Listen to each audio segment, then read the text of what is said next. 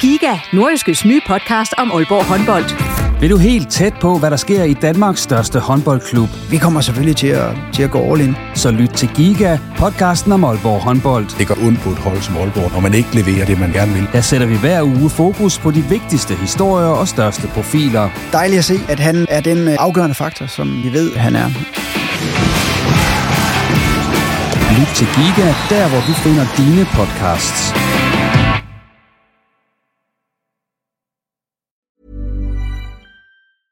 Hiring for your small business? If you're not looking for professionals on LinkedIn, you're looking in the wrong place. That's like looking for your car keys in a fish tank.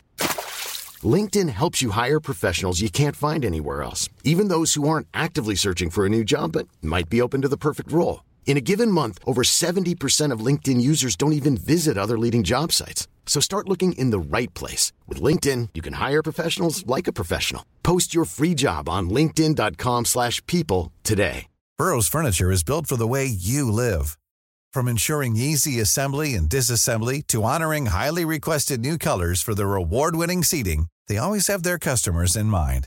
Their modular seating is made out of durable materials to last and grow with you.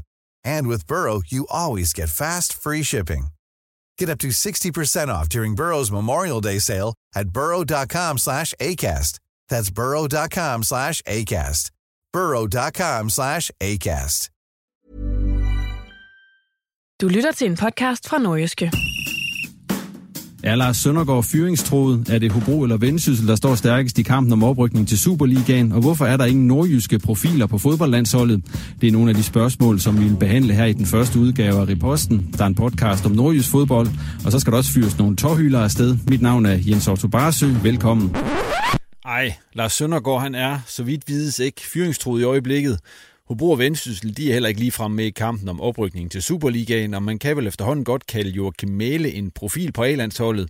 Så der er der sket lidt siden den første episode af Reposten, som blev udgivet 8. november 2016, og som du lige hørte starten af her. Nu er vi så nået til episode 100, og vi vil da lige benytte lejligheden til at sige tak til alle de rigtig mange gæster, der har slået vejen forbi studiet gennem årene, og været med til at gøre os alle sammen klogere på nordjysk topfodbold. Og stort tak til jer, der lytter med, og bliv endelig ved med det, og tak for de mange kommentarer, som vi har fået til de første 99 episoder. Her kommer nummer 100 så, hvor vi som sædvanligt har fokus på nordjysk fodbold. Kritikken har været hård af ab cheftræner Marti Sifuentes, men er han i gang med at lukke munden på kritikerne? Det skal vi blandt andet se nærmere på i den omgang i posten, hvor vi også skal rundt om Hobro, der ikke har vundet i 2021. Hvad er der egentlig galt hos Superliga-nedrykkerne? Og så er der altså også skrevet nye kapitler i historien om Vendsyssel FF. Det skal vi også se nærmere på i denne gang i reposten, hvor vi jo som tidligere nævnt fejrer jubilæum. Og med i studiet i dag, det er Jens Hammer, der er sportschef hos Hobro IK, den tidligere OB-spiller og fodboldtræner Martin Pedersen, og så er Claus Jensen, der er sportsredaktør hos Nordjyske. Velkommen. Tak for det. Ja, tak. Og tak fordi, at øh, I har lyst til at være med i det her afsnit nummer 100. Uh. Og øh, Jens, øh, vi kan jo lige starte med dig. Ja. Øh, fordi det er jo ikke første gang, du er med. Nej. Hvor mange ud af de 99 afsnit, der så har været indtil videre, har du været med i, tror du? Jamen, jeg ved det jo ikke. Altså, jeg kan forstå, at jeg er en af dem, der har været med flest gange, fordi jeg har haft et, ja, jeg har haft et arbejde i rigtig lang tid. Og, øh, I modsætning til stort set Ja. alle andre i ja, så har jeg været fodbold. med længe. Så jeg siger, at jeg har måske været med i 7-8 stykker. Nej, 10? nej. Nå, 12, 12, 12 Åh, jeg var gange. tæt på, ja. Og så er det enkelt telefoninterview. Ja, Ja, og så, er det, så i dag, så er vi oppe på 13, du, ja, okay. hvis jeg regner rigtigt. Det er i hvert fald lige der omkring. okay. Yes. Men øh, hvor mange gange har du synes, det har været rigtig træls at køre fra, efter du har været med? Nej, det har jeg aldrig synes, så jeg synes jo faktisk, det, det er noget af det, jeg synes, altså fodbolden, nu bliver det sådan helt filosofisk, men det er jo noget af det, jeg synes, fodbolden mangler, det er, at, at der er programmer, der kan komme lidt i dybden med tingene, og det synes jeg, at I har været dygtige til heroppe, og det, er- derfor deltager jeg med glæde. Vi er også glade for, at du er med, Jens. Ja. Videre til, øh, skal vi tage dig først, Claus? Det kan vi godt. Du bestemmer. Ja. Yes. Han har været med mange gange. Han har været mange, det er ham, der var med flest gange, Ja, faktisk. det tænker jeg nok. Fordi at, øh, han var jo også med i episode 1. Jeg har også haft det samme job i mange år. øh, Du var med i episode 1. ja, Ja. Kan du huske det? overhovedet ikke. Kan du huske, hvem der var med? Øh, Jamen, jeg, nej, jeg kan ikke huske det, men jeg har hørt lidt om, at Thomas Skorsø og Martin Pedersen måske var med. Det er korrekt, ja. Og Thomas Gårdsø, han øh, var desværre forhindret i at komme i dag. Ikke Okay. desværre, fordi så kom Jens jo i stedet for. Ah, okay, ja. Men, så det er øh, på afbud, jeg er med? Nej, ikke rigtigt. Der må have været nogen afbud, siden jeg har været med 13 gange. Ja, det tænker jeg. Du skal bare vide. Men øh, Claus, nok om det. Vi skal lige høre til, øh, fordi der har været lidt, øh, ja, hvad skal man sige, lidt øh, kontrovers, eller sådan lidt debat ind på Twitter på det mm. seneste omkring, at øh, Nordjyske jo ikke længere bringer OB's startopstilling. Det er jo en sag, som jeg ved, Jens Hammer har, har ligget hans hjerte nær i mange øh, år. Øhm, det er jo sådan, at vi fik en henvendelse fra, fra OB, ikke et, ikke et dekret fra OB, men en henvendelse fra OB om, at de efterhånden følte, at de var den eneste hold i Superligaen, som offentliggjorde, vi er også, men altså offentliggjorde de 11 startende hver gang, øh, og de kunne ikke trække de samme oplysninger fra, fra de øvrige klubber, og dermed var sådan lidt en øh, lidt øh, udstillet sig selv i forhold til nogle af de andre hold. Øh, og så var vi jo lidt i den situation, nu hvor træningen jo på grund af covid-19 er lukket, så, så stod OB lidt med, med den lange... Øh, med den lange ende af strået, kan man sige, i forhold til at, at kunne stille krav til, at hvis vi så skulle være til den her lukkede træning, jamen øh, så skulle vi ikke bringe det fulde taktiske oplæg videre i form af de 11 startende og formationen. Og det kunne vi så sige nej til, og så ikke være der, men øh, der har vi så i, hvert fald i første omgang her valgt at sige, at så er vi der alligevel på de betingelser, ud fra at vi stadig synes, der må være historier, der er vigtige, som vi så ikke vil kunne bringe. Altså spillere, der bliver båret skadet fra banen, øh, spillere, der kommer op og slås, øh, en prøvespiller, der pludselig står der, og alle de der ting, som måske er vigtige også for, for, for læserne. Hvordan har du det med, at du sådan ligesom har måttet... Jamen, det er jo sjovt nok, det, det, det er har jo- været en debat længe også i, i forhold til Ja, den til sportschef, der Ja, står her. Ja, Jamen, ja. det er jo sjovt nok mest journalister, der, der har henvendt sig. Vi har faktisk ikke fået en eneste henvendelse fra, fra læserne. Det er jo sådan lidt påfaldende. Ja. Øhm, så, men, men jeg tager gerne debatten, og, og jeg indrømmer også, at det er, det er en gråzone, og jeg siger heller ikke, at det er en permanent løsning, men, men det er der, vi er lige nu. Må jeg lige sige noget, fordi det er jo en sag, der ligger mig øh, øh, på hjerte. Og jeg siger, altså, jeg siger bare, Søren Olsson, æret være hans minde, altså, har, og Claus har jo siddet i Hobro mange gange, og det er jo vores altså, samarbejdspartner, og vi lever også af dem, øh, eller af jer. Så vi, så vi har altid sagt, at vores hus er åbent 24 timer i døgnet, og så drillede de mig altid, om du har tabt to kampe i træk, Jens, så bliver, øh, så bliver træningen lukket, og så må vi ikke gøre dit og dat. Det jeg bare altid har sagt, det er, at altså, når Nordjyske er der, eller Danmarks Radio er der og laver dokumentarprogrammer, så, så må de sige og skrive, hvad de vil.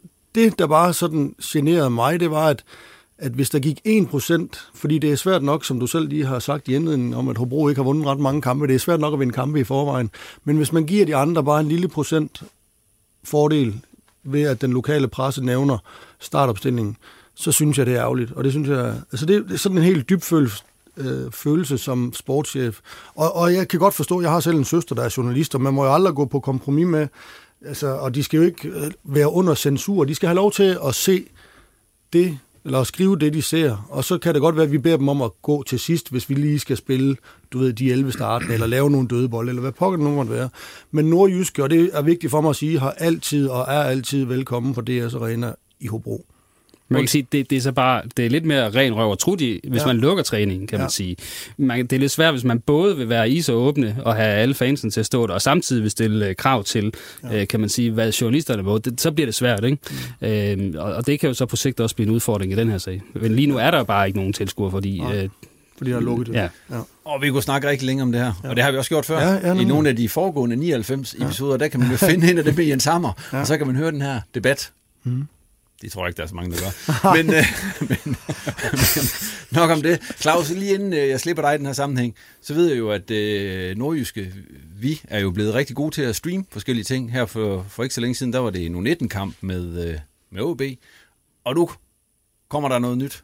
Ja, Ja, i morgen faktisk. I Øh, vi- morgen, i forhold til, hvad vi optager optager det her, tirsdag, ja. onsdag øh, aften kl. 19, der spiller øh, Nørresundby FB mod Vejgaard i Danmarksserien lokalopgør, og det øh, kan man simpelthen se ikke bare øh, på nordisk.dk, men kvitterfrit.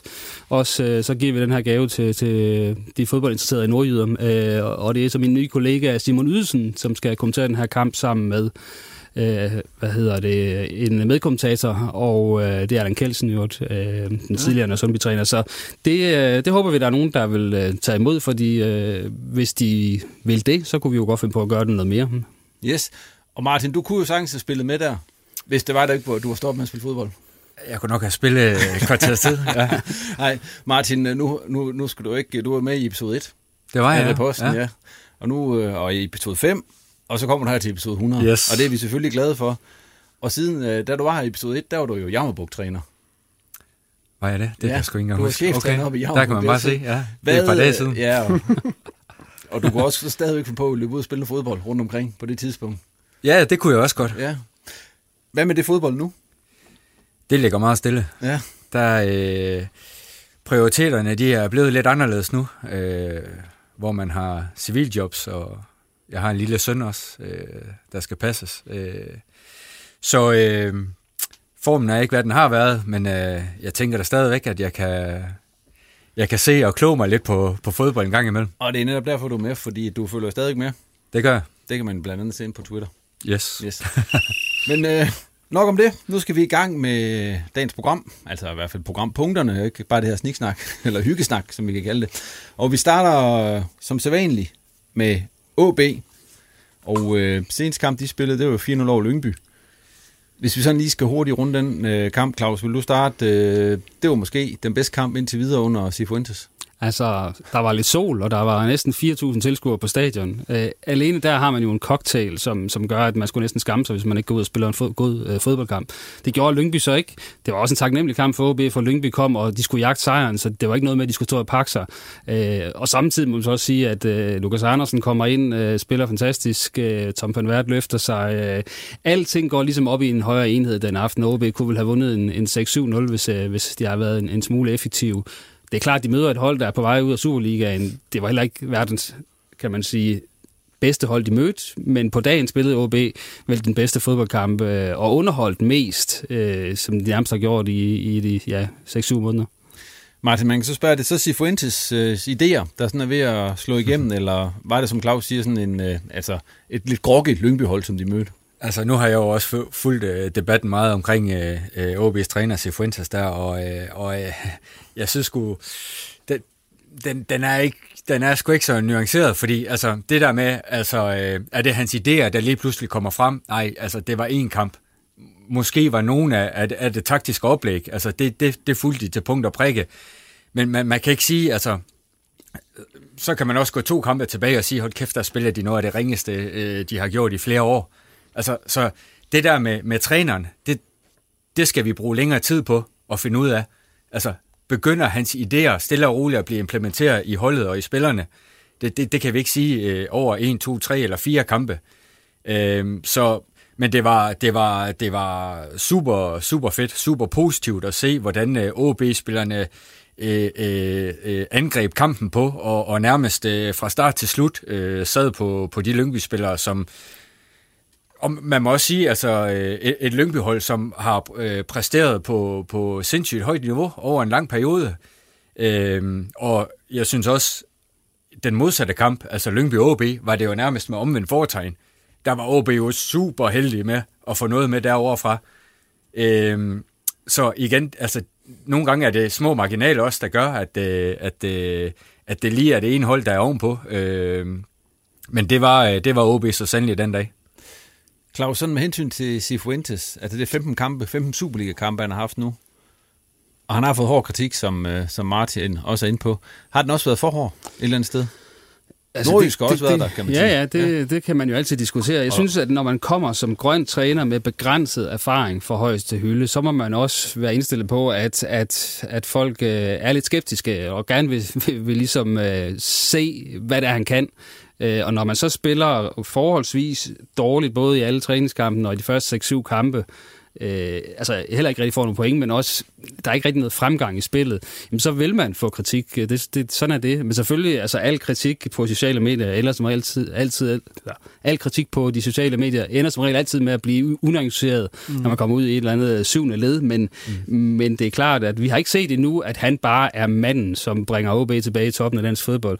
Øh, og det er rigtigt, det, det ser vi jo ikke øh, et endeligt svar på før tidligst, kan man sige, når man har haft en halv sæson, så man begynder at evaluere på det. Vi kan bare konstatere igen, at det går meget op og ned. Altså, man kan spille som i Horsens, øh, og så kan man spille som, som mod Lyngby, og så sidder man og tænker, ja, var det og det lige de samme, den samme træner og det samme hold. Øh, det var så heller ikke helt det samme hold. Altså, der er jo en forskel, at Kasper Kusk og Lukas Andersen starter ude i Horsens, som også var en, en knoldet fodboldbane, som måske ikke passede dem, øh, og så, øh, så kommer de ind på et billiardtæp på, på stadion i Aalborg, og har de to spillere med fra starten. Om de så skulle have været med i Horsens eller ej, det, det finder vi aldrig ud af, om det øh, gjorde en forskel. Men jeg kan i hvert fald konstatere, at det gjorde en positiv forskel på Aalborg Stadion, at de var med mod, mod Lyngby i angrebsspillet. For det gjorde også de andre spillere blive bedre, end som for en lignede jo lige pludselig gudsbenåede teknikere i den kamp. Ja, og man skal ikke undervurdere det der med, at, øh, at øh, nu fik OB lige pludselig 4.000 fans øh, bag sin ryg. Øh, flot, øh, flot bane, øh, øh, øh halv øh, sommervejr. Øh, men for også at vende tilbage til det der med Cifuentes og, og, og den måde, som, som det ligesom har, har forløbet sig på siden hans ansættelse, det har jo også været, at bundniveauet, OB's bundniveau, som vi har set i Horsens, som vi har set i Lyngby, øh, og til tider også, altså nogle gange på hjemmebane også, det har jo været altså, øh, øh, beskæmmende lavt. Altså, hvor man har tænkt, hvad, hvad i alverden er der foregår, og Kusk øh, udtaler sig på tv bagefter, at vi er simpelthen blevet enige om, at øh, vi er gået tilbage til tidligere dyders øh, øh, øh spil og, og øh, øh taktiske oplæg osv. Det er jo også lidt, øh, altså, hvor man tænker, ah, så er der altså lang vej til, til Cifuentes øh, idéer og, og, og implementering øh, af, af spillestil på det hold der.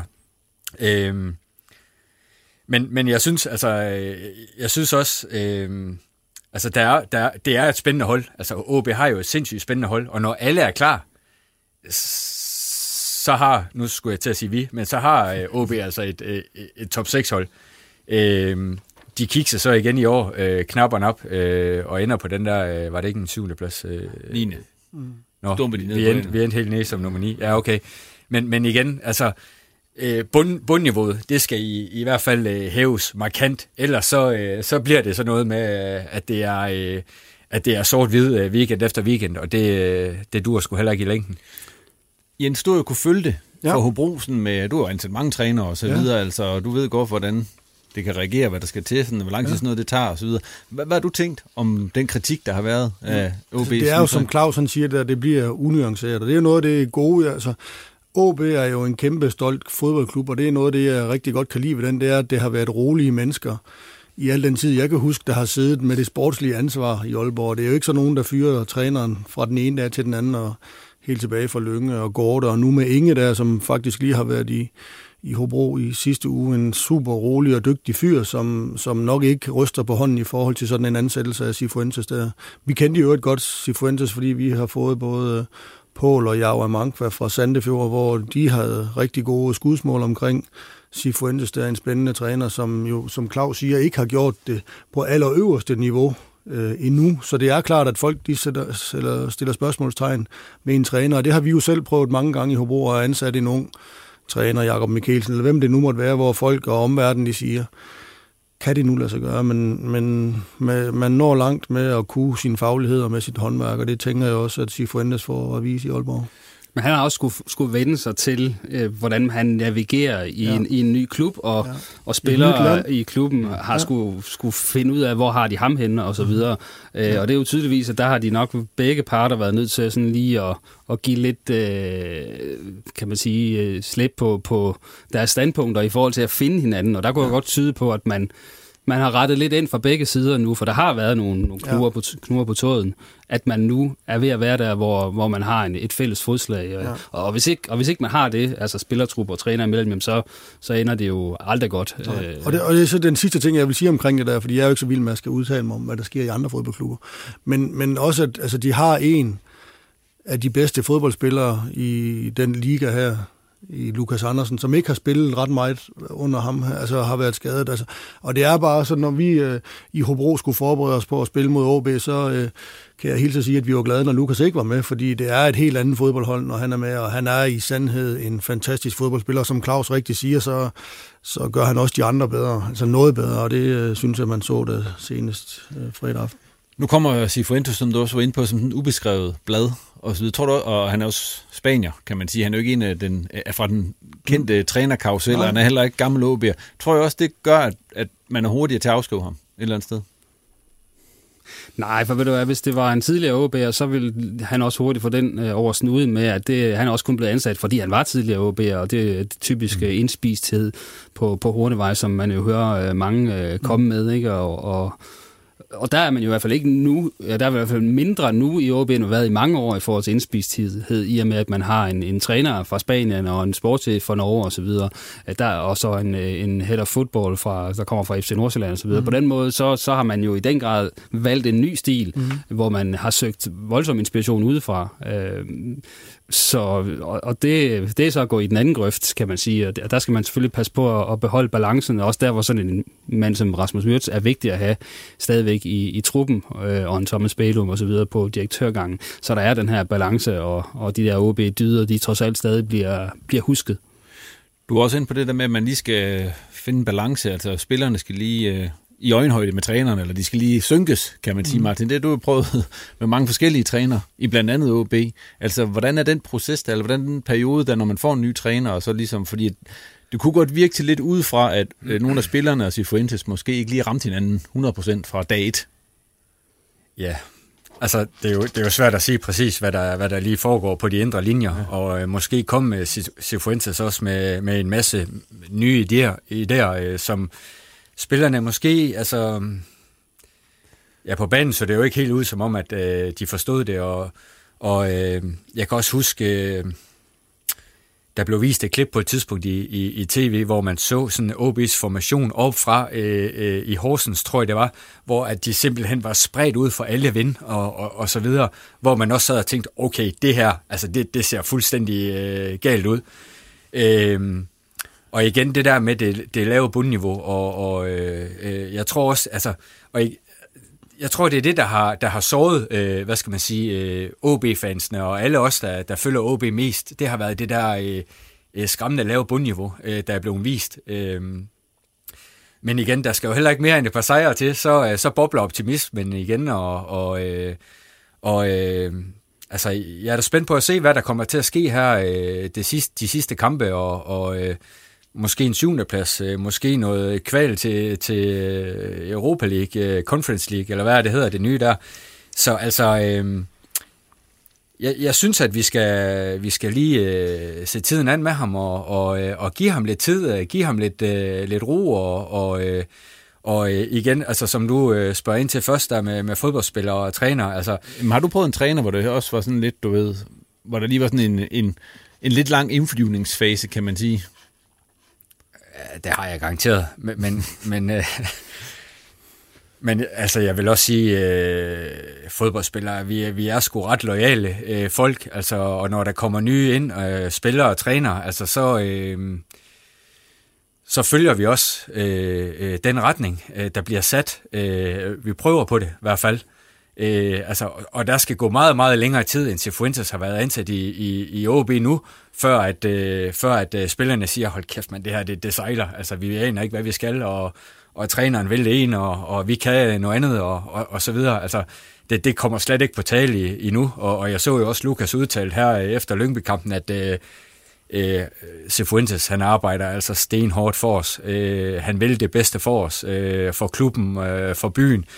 Øh, og det føler jeg egentlig også, man kan mærke, når at, øh, at øh, han bliver interviewet, og, og, øh, og øh, han poster jo også øh, en gang imellem ting øh, på de sociale medier osv. Altså, jeg, jeg føler sgu virkelig, at han vil det her projekt, og, øh, og som Lukas også udtalt, altså han vil bare, altså han brænder så meget for at gøre os spillere bedre, øh, og nu forhåbentlig er det her, øh, den Lyngby-kamp her et, et godt øh, afsæt for, at, øh, at der sker noget.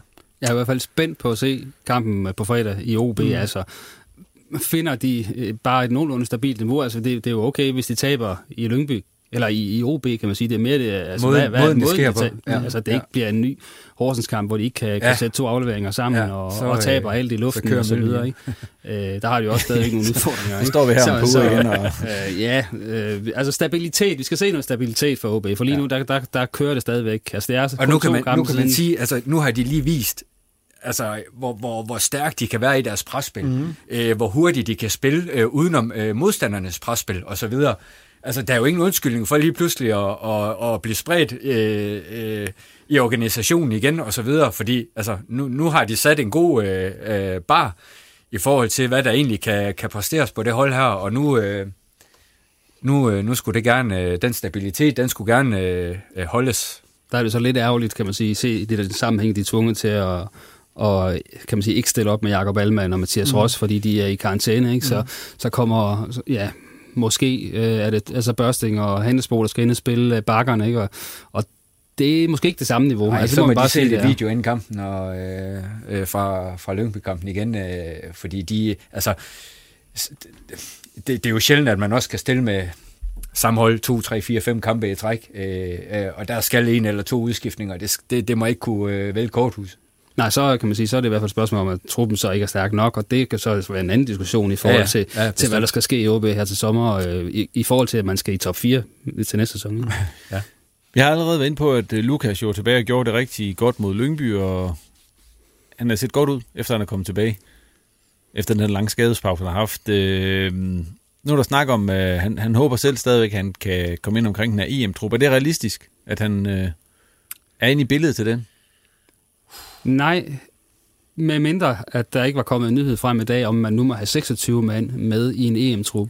Ja. Det giver ham en, en mulighed, vil jeg sige. For hvis han, han fortsætter med at spille rigtig godt øh, i de kommende øh, håndfulde kampe, så tror jeg, at Julemand er fristet til at tage ham med blandt de 26.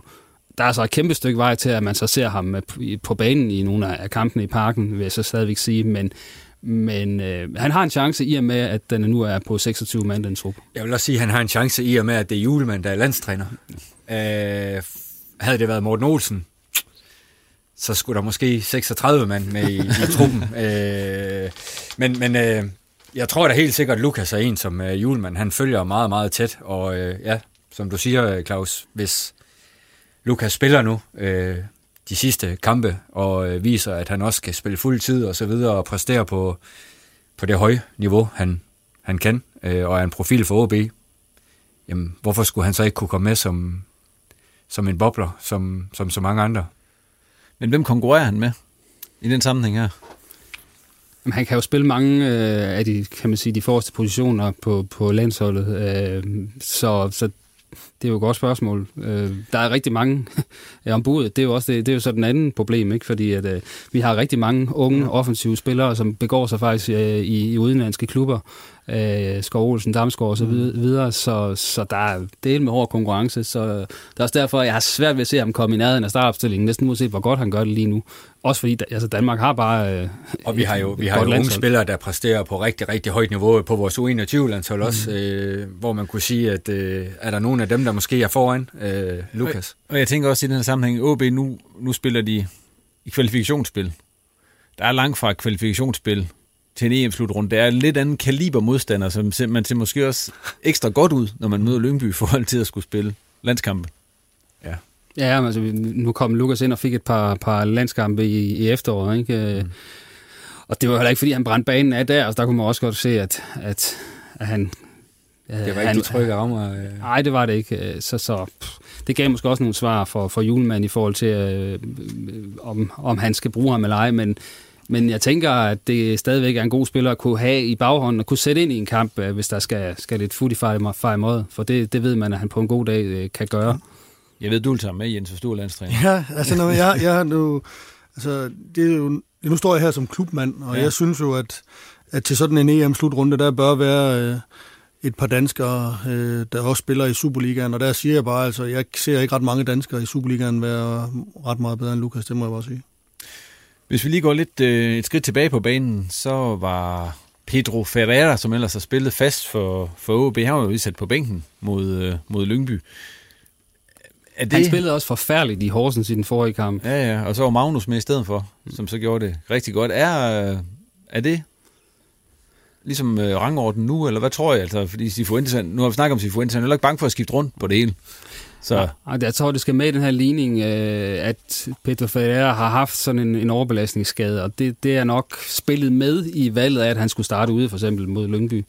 Øh, det er ikke til at vide, hvis han har været 100% fit, og man så har startet, men, men jeg synes egentlig, det er frisk nok at give Magnus Christensen chancen, for han spillede faktisk øh, rigtig godt øh, i den kamp, han øh, kom ind øh, og, og fik, øh, og, og gjorde det rigtig godt også øh, senest mod Lyngby. Øh, så det er i hvert fald en interessant situation, fordi det, altså, vi skal ikke mange måneder tilbage, før de var klar til at smide mm. Magnus Christensen uh, ud af bagdøren med et ordentligt los i røven. Altså, mm. og nu, uh, nu, nu går han ind og, og viser, at som foråret har, har og især de sidste 3-4 kampe har tegnet sig, jamen, så, så har han jo faktisk været bedre end, end Pedro Ferreira, der slet ikke har ramt niveauet fra, fra efteråret endnu.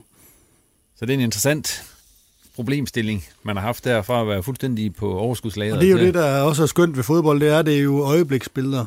Som I selv siger, så var han tæt på at ryge ud i vinter, og Magnus er også bare en stor, stærk, altså sekser, topspiller. Altså, og nu så jeg den kamp øh, med Lyngby, der han, var han rigtig god og lå derinde som et anker, så de andre kunne spille fremad. Jo, og det er jo noget af det, han tit har fået skudt i skoene, at han ikke spiller så mange bolde fremad. Øh, men jeg synes, han spillede en super kamp. Nogle af dem, han, en af dem, han spillede bolden frem til, det var så Tom van Wert, ja. Øh, den hollandske angriber, som jo er kontraktudløb her til sommer. Og der har ligesom længe ligget i korten, at han skulle videre. Men nu er der lige pludselig rigtig mange, der synes, han skal, skal blive i OB alligevel. Apropos øjebliksspillere. ja, netop. Ja. Og hvis han spiller sin kort rigtigt, så kan det være, at han ender i Hobro på et tidspunkt. du har da den anden angriber, du lige skal med først, Jens. øh, hvad, hvad, hvad, skal vi lige, hvad skal OB jeg har, genoverveje... Jeg har, det, jeg har det sgu lidt uh, ambivalent med Van Wert, fordi jeg synes sgu, altså han har været i OB længe nu, og, og jeg synes ikke, han har lignet den der bomber, øh, som... Øj, hvor har han brændt mange store chancer. altså, øh, helt uhyggelige store chancer, hvor man tænkte, det kan ikke lade sig gøre. Altså, øh, og det, det, det, det, det, altså, det, vi må finde noget andet. Øh, men ja, på det seneste har han jo også, ligesom med, med resten af holdet og truppen, øh, taget et par skridt, øh, så meget, meget levende ud, og øh, altså, øh, kom jo nærmest først på alt, øh, der blev spillet ind i feltet, og, og øh, altså, lignede jo en, øh, en øh, super god og, og holdbar nier. Øh, men jeg er stadigvæk overbevist. Altså, øh, kan vi, kan vi, vi kan OB få, få mere for pengene? Øh, men, men jeg synes, altså, for det første synes jeg, at han er en øh, pissegod fyr. Altså, øh, han virker virkelig som en god øh, holdkammerat og en, og en, en, en, altså, en stabil spiller. Og, men, men igen, det der top, topniveau, det, det stabile topniveau, det, det savner jeg virkelig at se fra ham. Og det er også derfor, at hvis man sådan skal kigge over hele hans OB-periode, ja, der har været gode perioder, men, der, men de, de dårlige perioder og de brændte chancer har der været for mange af. Så derfor øh, er det klart, at man som, som sportschef kommer lidt i tvivl, når man ser ham spille sådan en kamp som, som den mod Lyngby.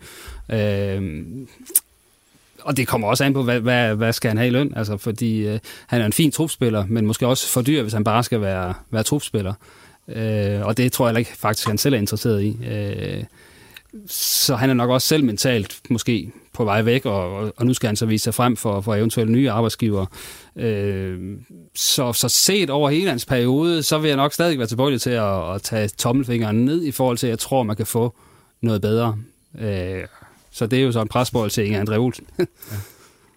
Og Jens, du slipper for at svare på det her. Ja, tak. Du er ved at overveje, om du skal hente ham til sommer. Vi lukker lige åbent snakken her næsten. Fordi Claus, øh, som sagt, så har vi jo vi streamede jo den der U19-kamp. Det var jo en kærkommen mulighed for, at du fik sat dig rigtig godt ind i, i OB's U19-hold, og du havde også Lasse Stensgaard med, som også kendte rigtig meget, mange af dem. Indgående, kan man sige. Øh, sådan set ud fra den der, det du så, kendskab du har fået til U19-truppen derude, og som du også havde i forvejen selvfølgelig på nogle øh, punkter. Hvad er der så realistisk set, der kommer op for den her til sommer? Jamen, øh, mellem 0 og 2 Altså, man kan sige, på nuværende tidspunkt, nu vi er her i maj, så, så vil man jo normalt faktisk have meldt ud, øh, hvis man tog nogen op. Øh, så det er nok en, en lidt presbold i forhold til dem, der drømmer om det. Men der er jo en Anusike Ementa, som så ikke var med i den kamp mod FCK, som vi streamede, øh, men han er skadet, men han blev jo hentet og, og præsenteret der som, at skulle starte øh, med U19-holdet, og så til sommer rykke op i Superliga-truppen. Øh, så det må man forvente, at han i hvert fald bliver rykket op. Det er der ikke meget nordkraft over. Nej, det kan man ikke sige. Men det er jo så der, hvor ingen ja. siger, hvis ikke man har noget øh, på det niveau selv, så, øh, så skal vi ikke tage ham. Og det, det har man måske ikke helt. Man har en øh, Oliver Ross, som har vist sig som øh, at have en rigtig god målnæse, men han er stadigvæk kun U17-spiller, mm. kan man sige, så han skal ikke op til sommer. Øh, og så har man Theo Sander i målet, som kunne komme op permanent, hvis nu Jakob Rinde blev solgt, fordi så ser øh, jeg, øh, hvad hedder det, Sander som en fin anden målmand efter Andreas Hansen. Så det kunne være en mulighed. Ellers så, så er bedste bud vel en Kasper Gedsted på, på højre bak. Øh, han var også, har været med til at træne de sidste par gange her mandag tirsdag med, med Superliga-holdet. Men det er jo stadigvæk også et spørgsmål om, hvad man ellers skal få. Altså, jeg synes ikke, øh, det er ikke sådan, at Kasper Gedsted øh, brænder banen af, når han, når han spiller, men han er en god, solid øh, højre bak, der har noget fart og, og, og udfordrer, og så fik han så jo et, et dumt rødt kort i den her U19-kamp. Øh, så, øh, så det er vel det et bud.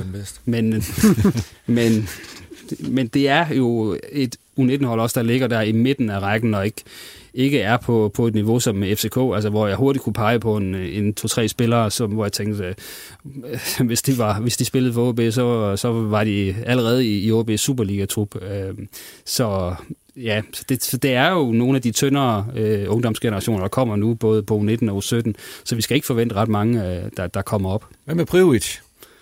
Ja, men det er jo interessant, at øh, Hans var ikke i Superliga-truppen øh, og kan spille på U19, men var ikke på holdet. Øh, Øh, og så kan man så begynde at tolke på, hvorfor han ikke var det. Men, øh, men jeg tolker det primært derhen, at, at øh, han var ikke nødvendigvis en super forstærkning, øh, der hvor han er lige nu, øh, og derfor spillede han ikke. Øh, fordi også det, man ser ham, når han træner med, med Superliga-hold, jamen, han falder ikke igennem, men han gør heller ikke meget væsen af sig, og, og man tager ham jo stadigvæk ikke med i truppen. Ikke engang, når man nærmest ikke har andre forsvarsspillere, og det må bare være et vink med en vognstang. Øh, så ja, Jens Hammer, når sportschefen for Hobro, han står og hører, at ikke ret mange af OB's U19-spillere, U19-ligaspillere ser ud til at få plads i Står du så og slikker dig om munden ja. og tænker, så er der tasselbord for, for, for Hobro? Men det er der jo, altså... Øh... Og det er et interessant tasselbord. Ja, det er. Ja. Altså, og det, det er det, jeg siger. Øh, Øh, de sidste mange år har, har dansk talentudvikling jo i, i takt med, at de, de bedste to rækker i Danmark har udviklet sig kolo enormt, så har ungdomsfodbolden også, og de er jo blevet trænet på kunstgræsbaner af fuldtidstrænere, siden de var 12 år gamle. De spillere, der, der vokser op nu, de er rigtig, rigtig dygtige, og, og øh, når Claus han siger, at der er mellem 0 og 2, der kommer i Superliga-truppen, så er der jo 18 andre, som skal ud og finde sig et sted at spille fodbold, og det er der også i Randers, og det er der også i AGF, og det er der også i Hobro, og det er der også i Viborg. Så der, er rigt, der bliver uddannet rigtig, rigtig mange dygtige fodboldspillere i Danmark, så der er masser af dygtige fodboldspillere at tage, Men, også for Hobro. Har du styr på dem, der er i OB? Ja, det skal vi. Altså, det er jo noget af det, øh, som står i vores strategi, det er at vi vil rigtig gerne selv lave fodboldspillere til vores eget fodboldhold, men vi skal også være opmærksomme på de uh, U19-drenge, der går i Midtjylland, Randers, AGF og dem, jeg nævnte før, og så sandelig også i Aalborg. Har du nogen i kikkerten så? Ja, det har vi. Hvor mange af dem? nej, det vil jeg det ikke sige her, men vi har, selvfølgelig har man nogen i ja. kikkerten, og, og, og nogle af dem, som Claus har nævnt, er også nogen, vi kender i Hobro. Jeg tror ikke, du får til at sige mere, vi får til at sige mere omkring det. nej. Men øh, det kan vi gøre lige om lidt, så for det skal vi snakke om jer selv. Men allerførst, ja. øh, så kan vi lige tage den der min top 3. Ja. Og det var sådan en øh, top 3 over gode beslutninger, du har taget i forbindelse med dit virke i fodboldens verden. Den har du set, ikke? Jo, den har jeg set. Ja, ja, og Claus, jeg var inde med dig, du havde øh, lidt problemer. Så mange gode beslutninger, du alligevel ikke taget. Der er fandme kun dårlige. du har kun kommet på en. Jeg ved ikke, om du kom på et par oh, stykker. jeg har faktisk kommet på lidt mere. Øh. Lad os høre. Eller, eller, Jamen, skal Claus starte? Jeg skal ikke. Ja, så lad ham køre. Så, så kører vi det lidt som øh, ja. bjergetappe, så bliver det rigtig godt til sidst. ja. øh, jamen, altså, det første, det er jo selvfølgelig, at jeg har sagt ja til at være med i reposten. Det er klart ja. den bedste beslutning, jeg, jeg nogensinde ja, men har. Her i jubilæumsafsnittet. Altså, Mindre når, man, når man er med i noget, som, som bliver gentaget 100 gange, så må det jo være, fordi det er en succes. Ja. Eller også fordi de ikke forstod det første gang. Det er også muligt. Eller også bare fordi vi er stedige. ja, ja. at vi ikke har andet at give os til. Nej, den, den er klar nummer et. Øh, og så tager jeg også den her livestreaming af, af, af det, som nogen kunne finde på at kalde sekunder og perifær fodbold øh, med i billedet. For det viser sig rent faktisk, der er et, øh, et marked for det. Øh, at, at der faktisk, øh, selvom man jo kan få serveret næsten mm. alt fra græsk til, til belgisk fodbold på diverse perifære kanaler, ud over alle, alle top-ligaer. Altså, du kan sætte dig ned hver aften og se en fodboldkamp. Øh, men måske er der sådan lidt forhåbentlig en bevægelse, som kan vende tilbage til gamle dage, hvor man lidt hellere vil se noget af det lokale, og noget, som man kan forholde sig til. Øh, så det håber jeg også, at seerne så svarer igen med, og, og ser sådan en kamp som den mellem øh, Nørre Sundby og, og Vejgaard. Og den er uden var. Og den er uden var, præcis. Og, og det er så, øh, der, står faktisk var på min beslutning nummer tre, men det er så, det er så ikke en af de gode faktisk. Det er lidt, øh, for jeg har jo stået herinde og argumenteret for var rigtig, rigtig mange gange.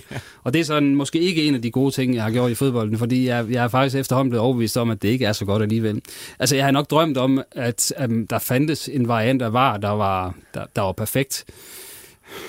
Det har vi ikke rigtig set endnu. Øh, nu senest med OB's kamp på Lyngby, så tror jeg faktisk, altså, tror, men det kan man ikke bruge til noget i varesammenhæng, men det virker faktisk som om, der er offside på det første OB-mål, som bliver anerkendt, og ikke offside på det andet mål, som, som ikke bliver anerkendt. Og det viser sig bare, at, at hvis man skal have et setup, der kan sådan nærmest på juridisk grundlag konstatere, om der er offside eller ej, så bliver det så dyrt, at, at det kan mm. man det kan man reelt ikke. Øh, så, så derfor så, øh, så er vi nok tilbage til, at lad os få et, et målkamera. Og så vil jeg så, det er som en ny kæphest, øh, argumentere for, at vi skal have det her challenge indført, ligesom meget i tennis. Vi giver trænerbænken øh, to chancer i løbet af en kamp for at sige, det der, det vil vi have kigget igennem.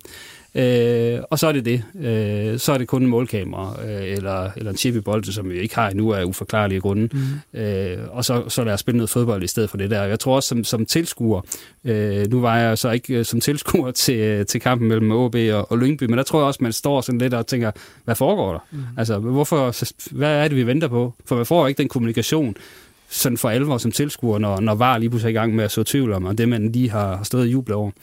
Øh, ja, så, så det var så to gode og en dårlig ting, jeg har, har argumenteret for i, ja. i min fodboldtid. Yes. Det gjorde faktisk også, det var derude på stadion i den kamp mod Lyngby, at øh, Pritjas mål nummer to, der troede folk jo helt sikkert, at der ville blive dømt offside. Mm. Så der var faktisk ikke rigtig nogen, der, jublede. der, var nogen, der jublede. Det er så ærgerligt. Nej, det er, det er ærgerligt. Folk sad bare sådan lidt, nå, ja. og så fandt de ud, at der var ikke offside. Og så jublede de. Men den der spontane jubel, den var ligesom øh, hævet ud af det mål. Ja. Det var lidt trist. Nå, er selvfølgelig dejligt, at han scorede mål, men øh, det kunne have været bedre. Ja.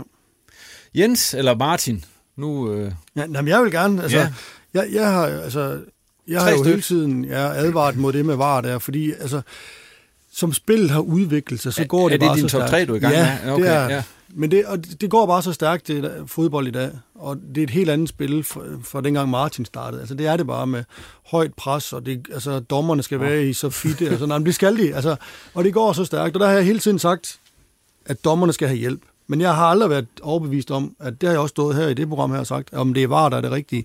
Det har jeg aldrig været fortaler for. Jeg, jeg er mere, altså, menneske, men altså, hvorfor ikke have to dommer? Altså, en på hver halvdel, ligesom man har i, i, i håndbold, eller hvad pokker det nu måtte være, fordi en del af spillet, det er, at der begås fejl. Og det forstår alle, også selv de old boys-spillere, vi snakkede om, inden programmet gik i gang. Altså, det er en del af spillet. Altså, så scorer de andre aldrig et mål, hvis der ikke bliver begået en fejl. Og dommeren laver fejl en gang imellem. Men det der I'm Sandra, and I'm just the professional your small business was looking for. But you didn't hire me because you didn't use LinkedIn jobs. LinkedIn has professionals you can't find anywhere else, including those who aren't actively looking for a new job, but might be open to the perfect role, like me.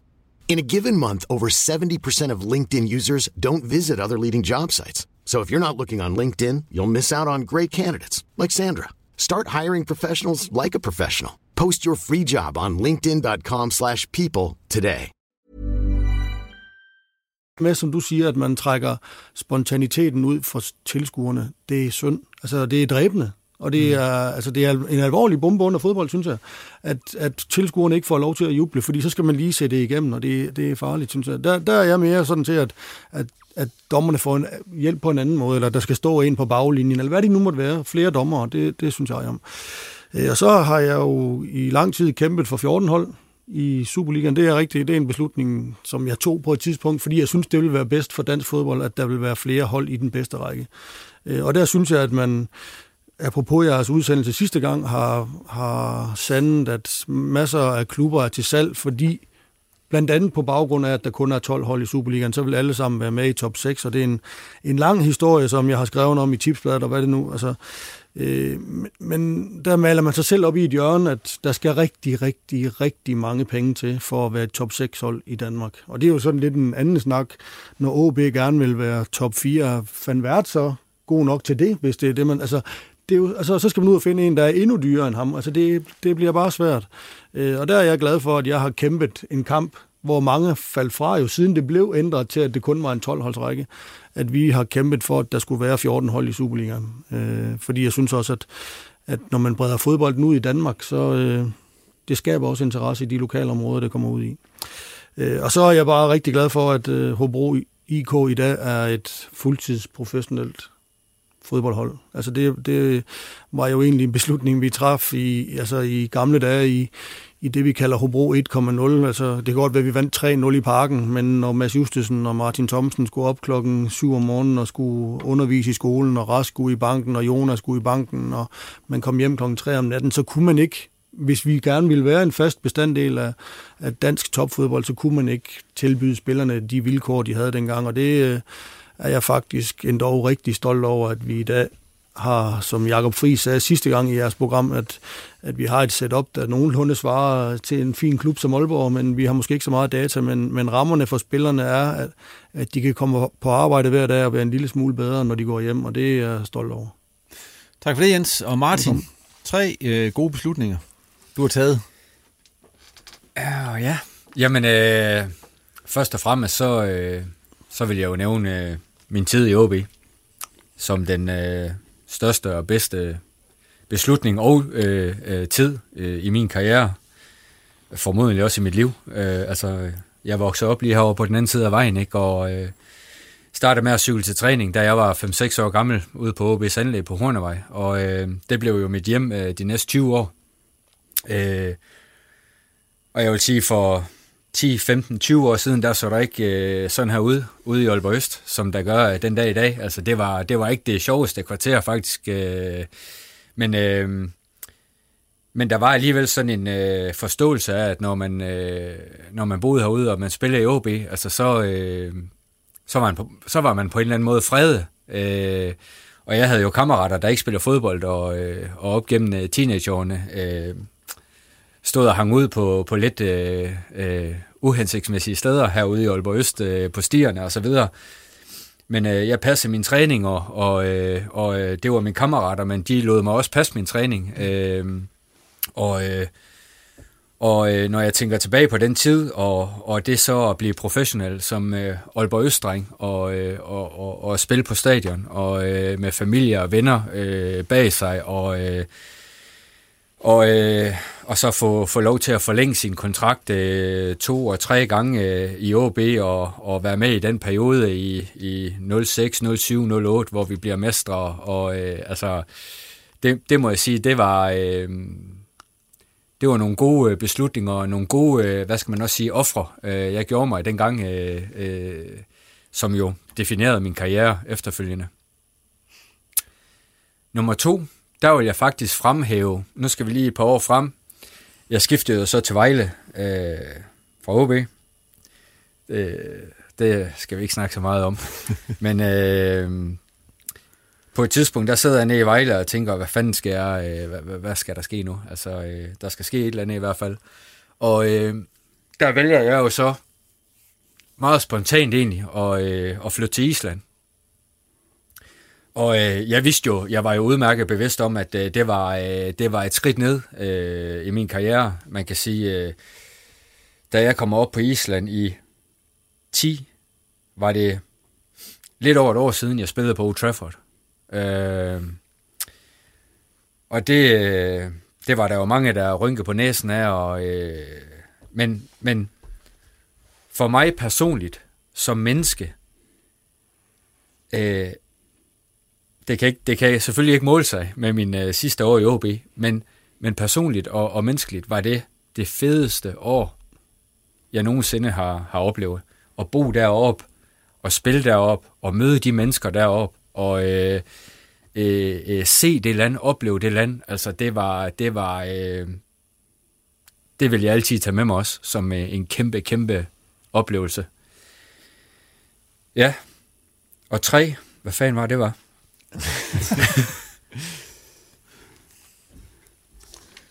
Ja, det er jo. meget spændt jo, jo, jo, jo. jo den. Nu er den der. Den kommer. Bum. Det var faktisk... Øh, jeg tror faktisk, det er på et tidspunkt, jeg skriver til Jens også. Hvad, hvad så? Skal vi finde ud af noget, eller hvad? Men der er jeg så på Færøerne. Øh, men der beslutter jeg mig for at, at trappe ned i min karriere. Og, øh, og så, det var derfor, du skriver til mig. Nej, men øh, jeg fik jo, enten var der ikke råd, eller også, så det var i hvert fald ikke på grund af øh, kvaliteten jo.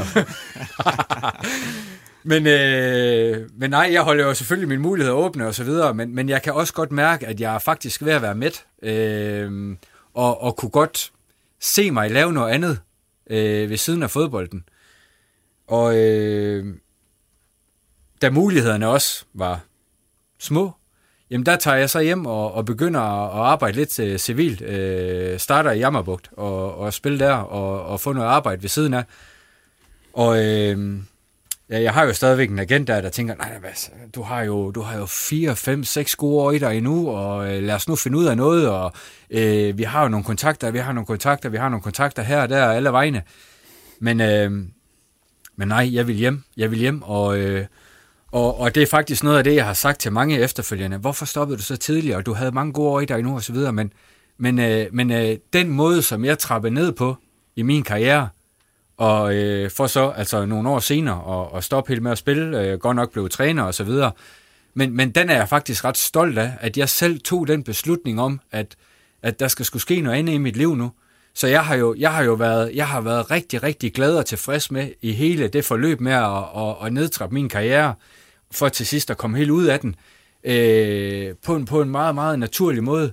Det, det har, den har jeg været super glad for og super stolt, af, stolt over.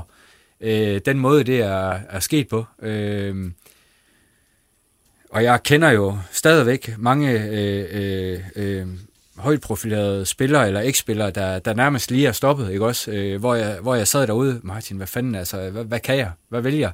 Du ved, og, og, og, øh, og øh, den har jeg heldigvis aldrig haft, den der følelse af at stå på helt bare bund, øh, og ikke at vide, hvad, hvad fanden der lige skulle øh, ske eller foregå i ens liv, ikke også? Altså, det er jo en kæmpe, kæmpe omvæltning, og det må være virkelig øh, skræmmende øh, at, at skulle ud og finde den der nye identitet, efter man har været professionel fodboldspiller i 10, 15, 20 år.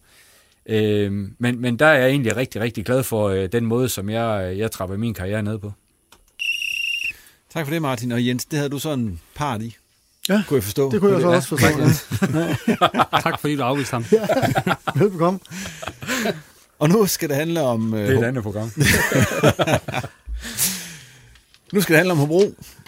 Øh, Jens, jeg har jo allerede været inde på 2021. Ja. Der er I ikke rigtig vundet endnu. Nej. Hvordan ser du på, nu siger vi bare foråret indtil videre, fordi den sejr, den seneste sejr, jeg fik, kan du huske, hvornår det var?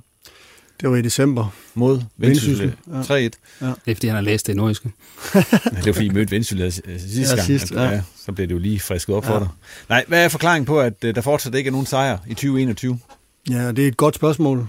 Øh, og vi må bare sige, at, at det ikke kun har været 2021, der har været hårdt for Hobro IK. Det var 2020 også, både med corona, men også med ikke særlig mange sejre og, og en, et stolpeskud over i Lyngby fra at klare os i Superligaen, og det har bare været en lang, et langt øh, sejt øh, træk for os, og det har været svært for os at vinde fodboldkampe, og, og nogle gange så sætter det sig lidt øh, også oven i hovedet på spillerne, og det er bare vanskeligt for os at, at vinde fodboldkampe lige nu, og øh, så, skal, så skal det også med, at, øh, at konkurrencen i første division er hård. Altså, øh, vi talte lidt om på vej hjem i bussen øh, fra Vendsyssel i, i weekenden, at det er svært at få point i første division, og så er det selv sagt endnu sværere at vinde fodboldkampe, men, men vi er også der, hvor vi snart skal til at vinde en, fordi ellers så begynder det at se rigtig vanskeligt ud for os, så, øh, øh, og noget af det, jeg er jo ansat til, det er jo at evaluere spillernes daglige træning og trænernes arbejde, og øh, mange taler om expected goals, øh, som en del af den evaluering der, der kan vi bare sige, på, på alle kampene i foråret har vi stort set været øh, har vi været bedre end, end modstanderne på expected goals, så vi har bare manglet det sidste, den sidste kvalitet til at få, få boldene i mål, så øh, det har været en hård tid for os, det er der ingen tvivl om. Der er selvfølgelig, man kunne selvfølgelig pege på en masse øh, negative ting, altså ja. ikke ret mange mål og lukke for mange ja. ind, og alle de der ting, men er der ja. noget, sådan, du trods alt har kunne glæde dig lidt over? I ja, den, ja det er der. Altså, nu, nu lyttede jeg også til reposten der sidste gang, hvor Jakob Friis kommer sådan lidt udefra og kigger på Hobro IK og er egentlig overrasket over, at vi har et professionelt setup, og at, vi, at spillerne ikke er mærket af, at organisationen dernede ikke er mærket af, at vi, vi ikke har vundet i lang tid. Og det er noget af det, jeg synes, der, der står stærkest for mig lige nu. Det er det kammeratskab, spillerne har, og det humør, de møder ind med hver evig eneste dag. Altså det er, det er benovet over, og det, det, det, det må jeg bare sige, hver dag jeg møder ind deroppe, der, der er jeg stolt af de spillere, som har været med i mange år, men også mange af de nye der, som, som bare klør på, og det, det er det, jeg synes, der, der kendetegner vores fodboldklub mere end noget andet, det er, at vi, når lokummen brænder, rykker sammen i bussen, og, og lige nu kan jeg sige, at vi sidder rigtig tæt, hvis vi skal rykke sammen. Nu er du inde på, at øh, det der med, at det er svært at vinde kampe i første division. I har været rykket ned før, hvor ja. I så røg direkte op igen. Ja. Altså, er det, hvad, hvilken forskel har der været på at rykke ned de her to gange, hvor ja. I har prøvet det? Fordi det var jo, som, det er jo en helt anden historie den her gang. Det er, nu kæmper I for ikke rykke ned, kan man ja. sige. Ja. Og, og sidste gang, vi, vi var i første division, der rykkede vi op øh, i år 1. Ja. Øh, og det, det, det, er, det er der mange årsager til, synes jeg. For det første, så er, er de to rækker blevet markant bedre. Altså nu siger jeg, dem vi spiller mod nu øh, i første division, der kan jeg sige, at Esbjerg er blevet tilført 110 millioner på et år det kunne jeg safthus med drive meget fodbold for i Hobro, hvis vi fik sådan en indsprøjtning. Øh, så det er en ting, det er, at konkurrencen er blevet altså, hårdere. Altså det er dygtige hold, dygtige trænere, dygtige spillere, vi spiller mod. Øh, men en anden ting er også, at, at den sommer her, den gjorde ondt på os. Altså også, at vi øh, at der var lukket for øh, for øh, altså nye investeringer i spillere, og det var mange af de samme spillere, vi tog med, og så endte vi alligevel med at skulle lege nogen, og, og skulle have, i stedet for at starte på en frisk lige efter sommerferien, jeg var ikke særlig stolt af det vindue, vi gik igennem i sommer, fordi jeg synes ikke, vi blev bedre. Vi blev faktisk markant ringere øh, i sommerferien, og, og øh, så måtte vi sådan lappe lidt med Enevoldsen og med Tobias Sandqvist hen, hen ad vejen. Så det har ikke været særlig, øh, det har ikke været et særligt godt år for os, og så, øh, så, øh, så synes jeg, at vi har været hårdt ramt på den, på den front. Det må vi erkende. Hvad hedder det? Øh, hvor meget fylder det der nedrykning i øjeblikket nede ved dig? Fordi vi var også ind på tidligere, altså hvis den værste nu skulle ske, så er det jo en helt anden virkelighed. Det, er, det ja. vil det være, ja. Altså, og det, det er noget, der fylder hos sportschefen, det siger sig selv, fordi at, at med planer efter sommerferien, det er svært at, at gå i gang med nu, fordi vi ikke ved, hvad række vi spiller i. Men sådan har det altid været at være i Hobro, altså helt, helt tilbage... Øh, hvor vi spillede i første division, inden vi rykkede i Superligaen, var vi også altså, nervøs for at rykke ud af, af første division. Og så kom vi i Superligaen, og så vidste vi ikke, om vi rykkede ud af den. Så det har altid været en præmis i Hobro, at vi ikke rigtig ved, hvad række vi spiller i. Men, men det fylder noget ved sportschefen, men jeg synes ikke, øh, jeg synes ikke på, på organisationen og spillerne, at der er noget. Altså trænerne og spillerne, de arbejder benhårdt hver dag og, og forbereder sig så godt de kan. Så jeg synes ikke, det fylder noget endnu. Men sådan springet fra Superliga til første division, og så fra første division til anden division, som så hedder første division, ja. der er vel kæmpe stor forskel det er, på det i eksponering og alt muligt. Ja, det er der altså, slet ingen tvivl om. Den er vel større, altså, den nedad ja, nu. Altså, det, det, det synes jeg faktisk er rigtig interessant at tale om det der, at, at det, der, nu har jeg været med i mange år, som du siger, jeg har deltaget en del i de programmer her, og det, der har været min oplevelse, det er, at springet mellem Superliga og første division er blevet meget mindre. Altså fordi der er rigtig gode hold, som jeg sagde før, i første division. Og så, så er springen fra første division til anden division blevet endnu større. Altså det håber jeg, Jammerburg, de finder ud af lige om lidt, fordi jeg håber, de rykker op. Men det er bare en tof række at komme op i. Altså det er det. så der er kæmpe forskel. Og det også i eksponering. Og ja, lidt, eksponering. Altså. altså, der er, altså på alle parametre er det fuldstændig to næsten vidt forskellige sportsgrene, anden division og første division. Nu er du selv ind på det der med, at du ikke rigtig... Det er lidt svært at navigere i det her øjeblik, fordi man ikke ved, ja. om man så er i første division, ja. eller i første division, ja. hedder det ja, første det division. Begge det, ja. ja. for næste sæson. Men, men hvad gør man så lige i øjeblikket som sportschef? Altså der er det... Fordi du bliver nødt til at gøre et eller andet. Ja, altså, men det er, det er, og det er spillerne heldigvis gode til, fordi der er mange af dem, de har været der i mange år, at, at, øh, at lige nu der har vi fået lov til at lave to forlængelser, den ene med Jesper Bøge, og den anden med Adrian Kappenberger i mål. Vi skal have en målmand ligegyldigt hvad, hvilken række vi spiller i næste år. Så, så øh, det er de eneste to altså forlængelser, jeg har fået lov til at lave. Og øh, det er de andre spillere udmærket klar over, men det er jo heller ikke sådan, at, at de stopper med at spille, fordi de ikke har en kontrakt efter sommerferien, fordi hvis det ikke bliver mere end Hammer i Hobro, så skal det være med Vendsyssel eller med en eller anden klub, så spillerne de gør deres bedste hver dag, og det, det, det er bare en del af det. Vi bliver nødt til at vente med at se, øh, hvilken række vi spiller i, før vi kan gøre, komme ordentligt i gang. Men et eller andet sted er der vel lagt op til sådan en, en, en større udskiftning, end der måske har været de foregående sæsoner. Ja. Det kan du bare erklære dig jamen, fuldstændig jamen, det, det er ja. Fordi der er mange spillere. Vi har som... mange spillere, der ja. har udløb, og vi har også nogen, der er oppe i årene. Og, og selvom, nu kan jeg nævne et, et, et eksempel, Jonas Damborg har været her i 10 år til sommer, tror jeg. Og han er 35 nu. Jeg er ikke sikker på, at han bliver i Hobro 10 år mere. Men, men omvendt også en, som har været med på hele den lange rejse, og er en fantastisk anfører. Lige nu spiller han jo alle kampene. Øh, så det er også en, vi gerne vil have med videre, men mm, i en eller anden funktion, fordi jeg synes, han pynter i vores fodboldklub. Men det er sådan lidt, at man bliver nødt til at holde tingene lidt hen. Og man kan jo også nævne, der er en målpål, som man godt nok har til nytår, ja. der er en Luati, der ja. er Claus, du er også meget bedre til at huske alle dem her. Der er en Anton Skipper, der, er der, ja. der er virkelig mange. Der er mange, der har, der har udløb, så, så vi skal på en eller anden måde i gang med en frisk start til sommer. Ja, der er det jo så, at jeg, at jeg er glad for, at jeg ikke er dine sko, fordi det, altså, det, det er tunge navne, der forsvinder, ja. øh, og... Øh, selv med dem på holdet er, ligger i og kæmper om at undgå nedrykning, og hvad, hvad kan det så ikke, hvor sær kan det så ikke blive at for færre penge måske, og, mm-hmm. skabe et slagkraftigt hold, der overlever i næste sæson. Ikke? Det så, kan, så kan fokus hurtigt komme til at handle på det, hvor vi ikke skal mange år tilbage, før det handler om, om Superligaen. Ikke? Ja. Og det, det, det er sådan lidt interessant, fordi vi har jo på mange områder flyttet os utrolig meget som klub, og nu, har du selv været dernede og spillet også, Martin. Altså, i gamle, altså, hvad der er sket med den fodboldklub, altså, på de år, jeg har været med der, hvor det var et gammelt stadion med barakker, og hvad det nu... Nu står der bare et, et fuldt moderne fodboldstadion, og vi har fantastiske træningsforhold, og en bane, som Inge var ved at gå, altså OB's sportschef var ved at falde i doner over vores, øh, vores træningsbane, altså med vand i. Altså det er bare fuldstændig i orden. Det er jo noget af det, vi har brugt vores Superliga-penge på. Det er at, at lave faciliteter, som er en Superliga-klub værdig. Og det, de står der heldigvis ligegyldigt hvad. Også når Jens Hammer endda ikke er i Hobro. Så, så vi har fået rigtig gode faciliteter for børn og unge mennesker i Maja Fjord Kommune, der kan bruge. Og det skal vi holde fast i. Det er noget af det, vi har fået med øh, med, med Superligaen her. Men, men der er ingen tvivl om, at som Claus siger, så, øh, så, så vores, altså vi har vi har fået mange penge ind i sponsorater, vi får en del i tv-penge, men vores penge, vores få penge bliver færre i forhold til de andres. Hvis du forstår, hvad jeg mener. Fordi deres, de, de får penge ind, altså enten udenlandske investorer, eller hvad det nu måtte være, så bliver vores få penge mindre værd. Ja, man kan sige, det, der er en begrænsning i, hvor meget I kan ekspandere på det område, ja. for større er Hobro ikke. Altså. Ja, ja. enig. Så du får en rigtig travl sommer, Jens. Det vil ikke være første gang. Nej.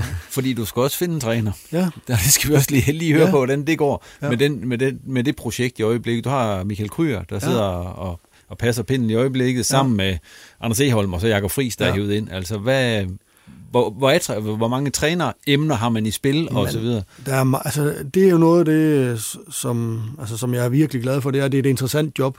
Fordi altså, Superliga-jobs, bliver færre, og nogle af Superliga-klubberne vælger udenlandske trænere, mm. også i Aalborg. Ja. Øh, så, så, vi, så der er ikke ret mange jobs, så det, det er en interessant stilling for rigtig mange mennesker, så vi, har, vi skal nok få en rigtig dygtig træner ind. Men jeg har det også sådan, at lige nu, der må jeg bare sige, at altså, vores setup er altså, fantastisk. Altså, Michael Kryer er en ualmindelig dygtig fodboldtræner, og, og Jakob Friis, må jeg sige, øh, er kan sit håndværk, altså han er virkelig dygtig, og, og det, det er jo, mange synes, at man, kunne han se sig selv være assistenttræner, komme for et øh, fineste job i Nordjylland, øh, og så skulle ned og være assistenttræner i en lille klub som Hobro IK, men altså, han har taget alle med storm, fordi han, han er håndværker, og han er dygtig til at se fodbold, han er taktiker, og han kan lave sine træningsøvelser på banen, så han har også pyntet, og så har vi fået en gammel mand, Nej, det vil være ja. det er fejl at sige. En gammel kending ja. ind, Anders Eholm, som, som jo var med på, på den første rejse med, med det første hold, der rykkede op i, i Superligaen i Hobro, som bare er en, en knusende dejlig dreng, som alle elsker i omklædningsrummet, men som så sandelig også har noget fodbold, øh, håndværk og noget faglighed i forhold til at spille forsvarsspil. Øh, lige nu spiller vi med tre øh, midtstopper, som, som han kan tilføre dem noget. Så lige nu har vi, og Okan, som var U19-træner, øh, og, som er U19-træner, og som også hjælper os. Så vi har et rigtig godt setup lige nu. Så lige nu, der er jeg meget tilfreds med det trænerteam, vi har. Men øh, der kommer en, en udefra? Det gør der nok, ja. Så fløjter vi den der, Jens. Så slipper du. Ja. Så det bliver spændende at se, hvordan det går, og hvornår I vinder den I vinder ja, på et eller andet tidspunkt. det skal det, vi det, det, det kommer jo. Ja.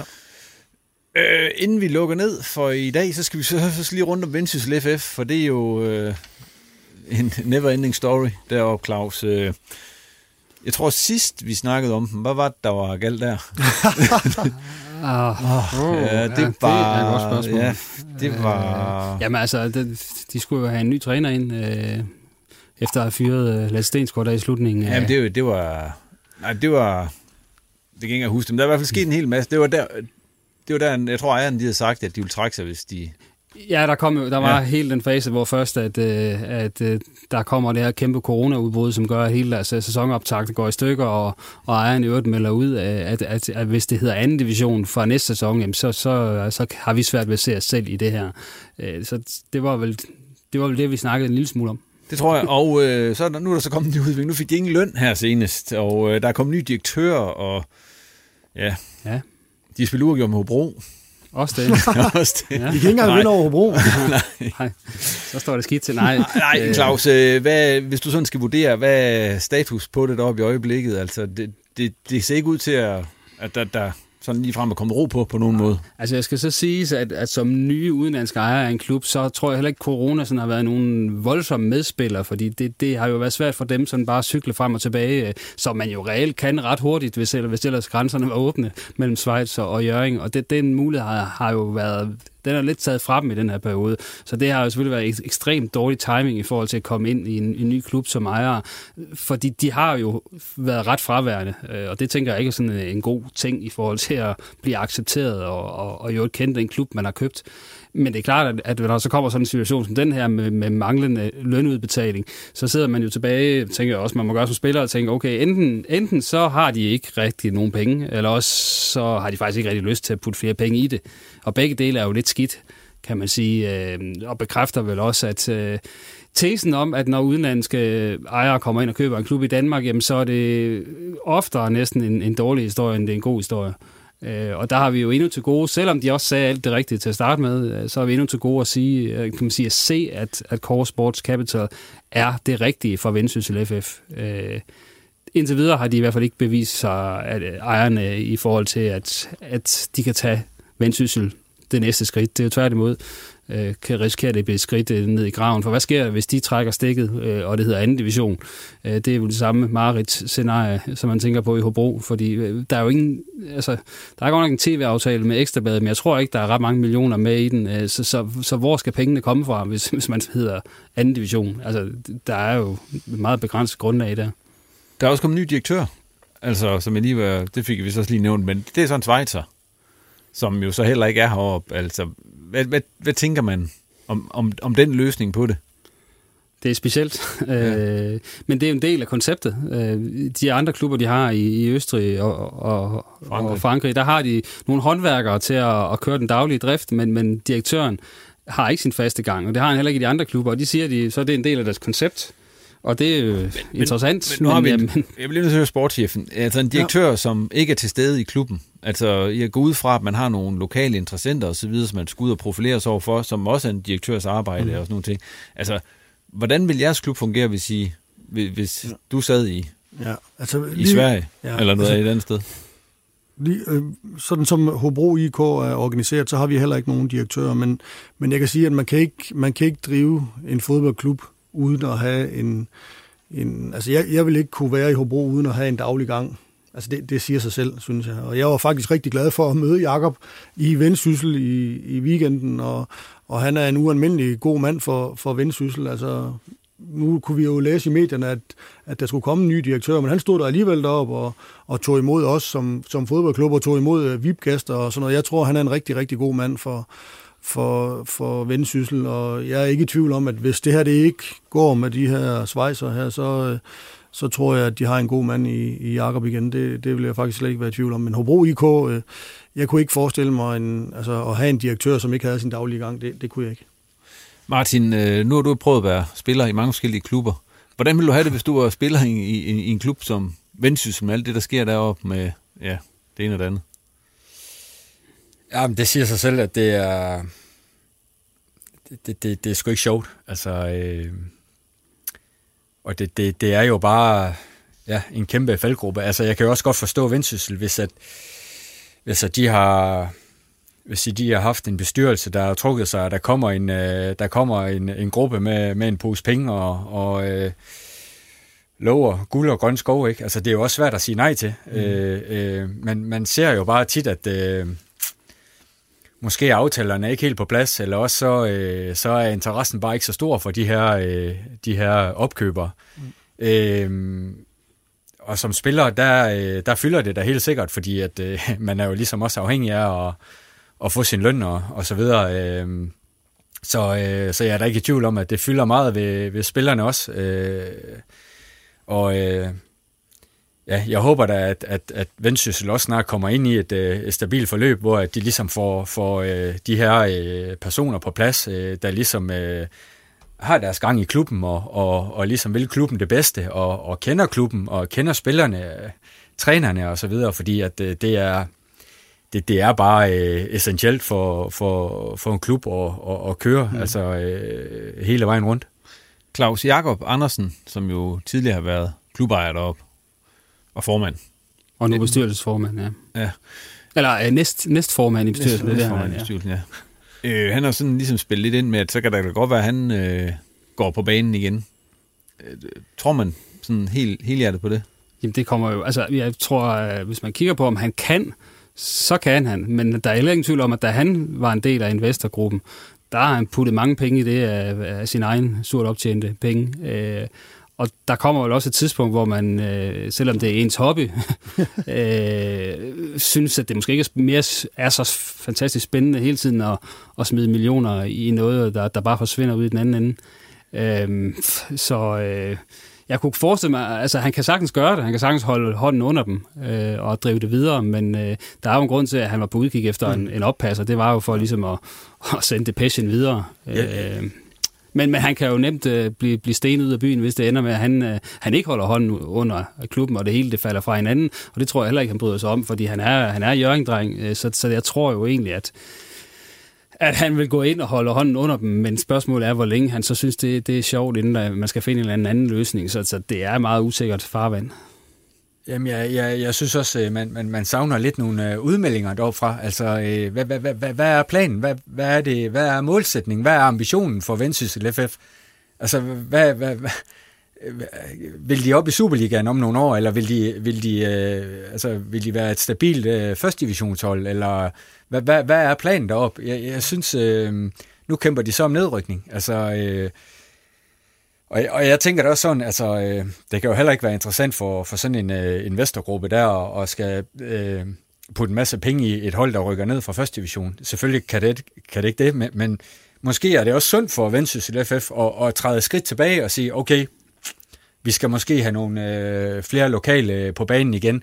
Vi skal måske ned og vende i, i anden division, og så kan vi ligesom bygge, bygge stille og roligt op igen og, og drømme om at, at, at komme i første division og etablere os der øh, øh, som en, en, en, øh, hvad skal man sige, en øh, hovedmålsætning. Øh, Fordi lige nu, der virker det bare som et meget, meget, øh, også med, altså med, med trænerfyringer og, mm. og alt det der, altså, øh, øh, jeg synes sgu heller ikke, de trænere deroppe, de har fået særlig lang snor og så videre, så det, det, det virker meget øh, øh, rodet og grumset, altså i øjeblikket, i forhold til, hvad, hvad, hvad er planen deroppe? Ja, jeg vil bare sådan lige knytte en, en kommentar til det, fordi det, det gjorde rigtig ondt på mig at læse det der med, at og man skal ikke tro på alt, hvad man læser, og slet ikke i aviser, har jeg også hørt. Men, men det der med, at jeg læste, at, at, at hvis de rykkede ud, så var det ikke sikkert, at de ville være med mere.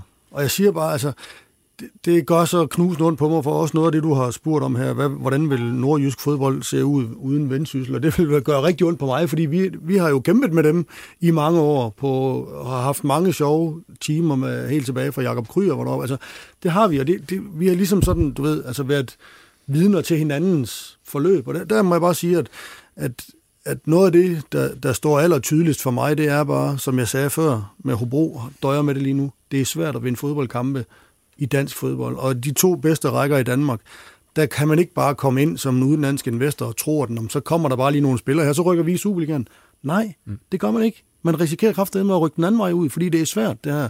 Og det er jo noget af det, jeg synes, at den historie her om Vendsyssel lige nu også fortæller mig, det er vanskeligt at, at begå sig i dansk topfodbold. Altså det er det bare. Det er dødsvært. Og der kunne man også godt forestille sig, at de har undervurderet den opgave, øh, som, som Schweizer, der selvfølgelig har læst op på, på dansk fodbold, men det er noget andet at være i det. Ja. Øh, og man sige, de spillere, man har hentet til fra deres øh, satellitklubber osv., vidner jo også lidt om, at man måske har undervurderet, fordi, for de har jo ikke rigtig kunne bidrage med, med noget sønderligt, øh, og er som regel øh, de fleste af dem endte med at sidde på bænken, faktisk nærmest alle, alle dem, de hentede. Mm. Øh, så øh, ja, det... Øh, men, men, de, men for at vende tilbage til de spørgsmål, Martin, så meldte de ud, da de købte klubben, at sige, at vi, vi skal øh, have det her hold øh, stabiliseret i toppen af den næstbedste række, og så skal vi have tålmodigheden til at bygge organisationen op, bygge et talentapparat op, sådan at man i løbet af 4, 5, 6 år kan komme i Superligaen. Øh, så på den måde signalerer man noget tålmodighed, men jeg synes også, man signalerer noget manglende kendskab til lokalområdet, når man begynder at snakke om akademier i mm. Jørgen og, og alt sådan noget der, ikke? hvor man bare tænker, ah, så øh, ja. Men, men nu er det blevet nævnt her tidligere i udsendelsen, at Jens Hammer han har været mange år i Hobro. Så ja. ligesom, og nu nævnte du også Jonas Damborg, han har været i 10 år, jo, og du ja. kan også nævne Jesper Bøge, og du kan nævne ja. nogle af de andre omkring klubben. Lars Justesen er jo ja. også sådan, ja. været en gennemgående figur nede ved, du mm. nok som har været, både været omkring ja. assistenttrænerpost og talentchef ja. og det ene og det Altså op i Vendsyssel, der, der er jo ingen gennemgående figurer. Altså, jeg kan jo ikke engang... Øh, altså jeg kan jo nævne de første syv trænere, der har været deroppe, mens vi bare har lavet det her Reposten-program. Mm. Det er ikke også? Altså, hvorfor kan der bare ikke komme ro på deroppe? Altså... Ja, det er jo nærliggende at sige, at det er de forkerte folk, der har siddet for, for bordenden, men, men spørgsmålet er selvfølgelig også, altså, er opbakningen der, både, både hvad fans og, og kan man sige erhvervslivet angår, er opbakningen der i virkeligheden til, at man kan være med i toppen af dansk fodbold? Eller er det bare en, sådan en boble, der er, vil briste på et eller andet tidspunkt alligevel? Det, det kan man jo godt stille sig det spørgsmål, fordi... Men nu, nu kommer vi lige derop fra her i weekenden, og jeg synes jo, at, at altså i hvert fald byens opbakning, men det altså blev det et rigtig lækkert fodboldstadion også. Altså, så der har været nogen lokale mennesker, som har bakket op omkring det på et vist niveau, synes jeg, og derfor synes jeg, altså, derfor vil det ærge mig, hvis, hvis de ikke er her efter sommerferien. Altså, det, men det er jo stadigvæk der, hvor man siger, selv når det går rigtig godt, jamen, så, så kommer der ikke meget mere end 1000 tilskuere. Øh, og der har jeg jo prøvet at få 6.000 ja. når det gik rigtig godt. Øh, ja. Så der nærmest ikke var flere tilbage i husene i byen. Ja. Ikke? Øh, der var ikke nogen hjemme på men, men, På den måde, og der, der tænker jeg ikke, det hjælper med det her udenlandske ejerskab og, og rod øh, i forhold til, at folk skal identificere sig med klubben. Og så vidt jeg ved, så er Jørgen omkring tre gange så stor som Hobro. Ja. Ja. Så, så som Claus siger, det vidner jo sådan heller ikke om voldsom sådan folkelig opbakning, kan man sige, til projektet. Du var selv inde på det, Martin, det der med, at måske skulle det have lov til at falde, og så man kunne bygge det op igen fra, fra anden division, så kalde det FC Jørgen, eller hvad man nu havde lyst til. Altså, ja. tror I, det er det, det, det ender med? Altså, jeg kan jo godt forstå, hvordan... Øh, altså, nu håber jeg også, at, at, at det går godt med Jammerbugt i forhold til alt det her med... Vi med håber, at det går godt for alle de nordjyske ja, selvfølgelig. hold. ja, ja, selvfølgelig. Altså, øh, øh, og det er svært at, og, øh, tror jeg, at sige, øh, sige nej til, til de her, der kommer og, og, og lover en masse ting, og, og det hele ser fint ud på, på papir og så videre, men, men Ja, Men det, det, er også... det, det er svært at sige, hvad... Ja. hvad altså, jeg, jeg, jeg synes simpelthen bare... Øh, jeg, jeg kan ikke rigtig finde hoved og hal i, i, i det projekt der. Det kan jeg virkelig ikke. Øh, og, og altså, jeg, jeg håber selvfølgelig heller ikke, at Vendsyssel rykker ned. Men, men jeg, det er der ingen af os, der gør. Nej, nej. Altså, men, men, men nogle gange, så, så tænker jeg bare, altså, hvis, hvis de kommer ud, og Vendsyssel ligesom kan falde tilbage på, på den der øh, øh, base, de har haft før, øh, få, få, øh, få lavet en god plan, få nogle gode folk ind i klubben, der har deres gang i klubben, og så videre. Altså, det, det, det tror jeg umiddelbart vil være sundest for, for Vendsyssel. Skal vi ikke lukke den her, og så krydse fingre for, at de klarer den, og i hvert fald yep. på en eller anden måde øh, får lidt mere ro på det op. Ja. Det tror jeg godt, vi kunne trænge til. Men øh, jeg trykker på fløjten, og så siger vi, at vi er kommet til tårhylderne. Det sidste punkt på programmet her i afsnit nummer 100. Og hvem skal have lov til at affyre det? Vil du have den først, Martin? Ja. Jamen, øh, så kalder jeg min for tårhylderen. Tårhylderen? For det er, det er lidt en hyldest, øh, faktisk.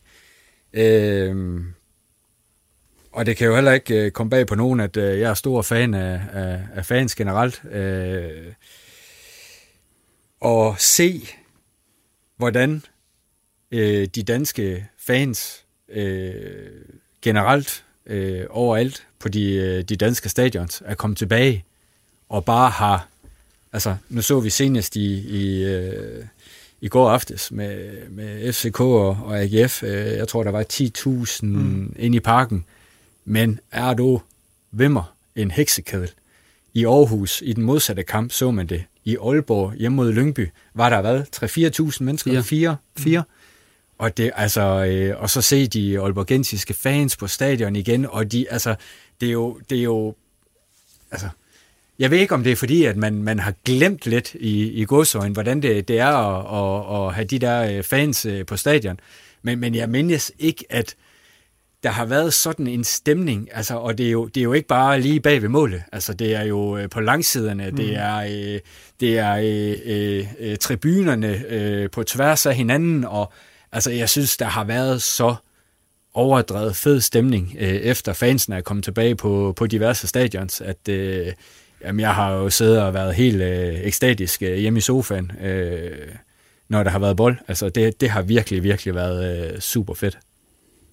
Og jeg håber da, at øh, i og med, at øh, der kommer forhåbentlig flere på stadion, at, at, at øh, den, der, øh, den der glæde og den der øh, øh, vildskab, der er på, på tribunerne, den, den fortsætter, fordi hvor giver det bare nogle underholdende kampe mm. og nogle, altså, øh, en intensitet, der bare er, er øh, ja, genial. Skal I bare fjerne det var der? Ja, ja enig. må, må jeg fortsætte, fordi jeg, jeg har afgjort det samme, og jeg vil gerne give en hyldest til divisionsforeningen, det er ellers meget populært at være efter dem. Men jeg siger bare, altså hvad de har lavet af arbejde for, at vi kan få fansene tilbage på stadions, det er altså imponerende. Altså hvad vi skal gennemleve af protokoller for, og altså af coronatest og alverdens ting og sager, det er et fuldstændig professionelt setup, som, som de har lavet for, at vi kan få fansene tilbage. Og det, det, det, jeg har skrevet ned her, det er, at jeg synes, det er et andet spil med tilskuere på stadion. Mm. Altså det er det. Mm. Det, går, det er som om, det går langt hurtigere. Det, altså der er mere intensitet, der er flere nære kampe. Altså det virker på mig, som om, at det har været sundt for fodbolden at træde et skridt tilbage i et år, øh, og ikke have haft ret mange mennesker på stadion. Men, men nu, at, at vi er kommet tilbage til græsrødderne, altså det lyder så åndssvagt, men, men, men at fodbold, det er kun noget i kraft af folk, der godt kan lide at se det mm. på stadions. Og det, det, øh, altså det pynter bare. Altså det pynter på vores fodboldspil, og det, jeg er rigtig glad for, at, at divisionsforeningen har været så dygtig til at få åbent det allerede igen, og det, det skal vi være taknemmelige for, og at vi har en god forening, der gerne vil vores fodbold. Og så får du lov til at fyre den sidste her, Claus. Og det bliver fuldstændig forlængelse af det, men bare en, en tårhyler ind på skinnebenet af politikerne og øh, kulturministeren, fordi øh, samtidig med, at der må komme tilskuere udendørs, samtidig med, at der også må komme folk i biografen, i teateret, til koncerter, så må der simpelthen stadig ikke komme en eneste tilskuer ind til øh, øvrig indendørs sport, altså håndbold. Vi tager Aalborg håndbold, Gigantium, mm. plads til 5.000. Der må ikke sidde én tilskuer. Øh, det savner jeg i den grad logikken i, øh, fordi hvad er forskellen lige på? Vi ved jo godt, at, at håndboldtilskuere, de sidder stille og roligt og pænt på deres plads, og de kan jo sidde øh, med coronatest, de kan sidde med 5 mm. meters afstand, og de kan mm. sidde med mundbind og i rumdragt. Øh, og, og, så, og, så, og så, så er risikoen jo altså større øh, end, eller, eller mindre end, øh, vi kan jo bare se, øh, nu så man, at der var skjult optagelser fra Jomfru Anegade, hvor folk stod i som, som, øh, som sild i en tønde og, og dansede tæt og, og så videre. Og så må der simpelthen ikke komme en eneste tilskuer ind til de her håndboldkampe. Øh, og så kan man så kigge videre ned i den her genåbningsplan og sige, jamen hvorfor ikke? Jamen det står der ikke nogen steder. Det må man bare ikke, og det er, det er håbløst, simpelthen. Men Claus, vi kan jo ikke slutte Riposten. Ja, med håndbold. Ja, med håndbold. Nej, det er helt skævt. Kan du ikke uh, finde Men selv, lad os nu sige, at det var futsal. Ja. Der må heller ikke komme det, nogen ind. Det snakker vi ikke om her. Du må, kan, har du ikke noget til Mourinho det, eller et eller andet? eller til altså, Tottenham? Eller altså, jeg har min anden, kom, min anden tophylder, ja, kom med den, så, det, det handler det om fodbold? En sympatisk, øh, ja. jeg, jeg har lyst til at kramme alle Roma-fans i dag og ja, sige, ja, ja. hej, hvor føler jeg med jer, fordi I skal have Jose Mourinho som cheftræner efter, efter sommerferien. Det er, det er virkelig synd for jer. Vi andre uh, Tottenham-fans, og dem er vi jo tre af i studiet ja, i dag, ja. uh, har prøvet, vi har været der. Don't go there. Ja. Ja, det, det var lidt mere rigtigt, det der Jensen. I stedet for sådan en håndbold. og med det der lukker vi altså episode 100 af Reposten. Tak til gæsterne for, at de kom, og til dig for at lytte med. Har du kommentarer, ris eller ros, så bare kom med det på Twitter eller Facebook, hvor du selvfølgelig også meget gerne må følge Reposten. Og hvis du ikke allerede gør det, så abonner på os i din foretrukne podcast-app. Vi er tilbage igen om et par uger på Genhør. Du har lyttet til en podcast fra Norgeske. Mom deserves the best, and there's no better place to shop for Mother's Day than Whole Foods Market. They're your destination for unbeatable savings, from premium gifts to show-stopping flowers and irresistible desserts. Start by saving 33% with Prime on all body care and candles. Then get a 15-stem bunch of tulips for just $9.99 each with Prime. Round out Mom's menu with festive rosé, irresistible berry chantilly cake, and more special treats. Come celebrate Mother's Day at Whole Foods Market.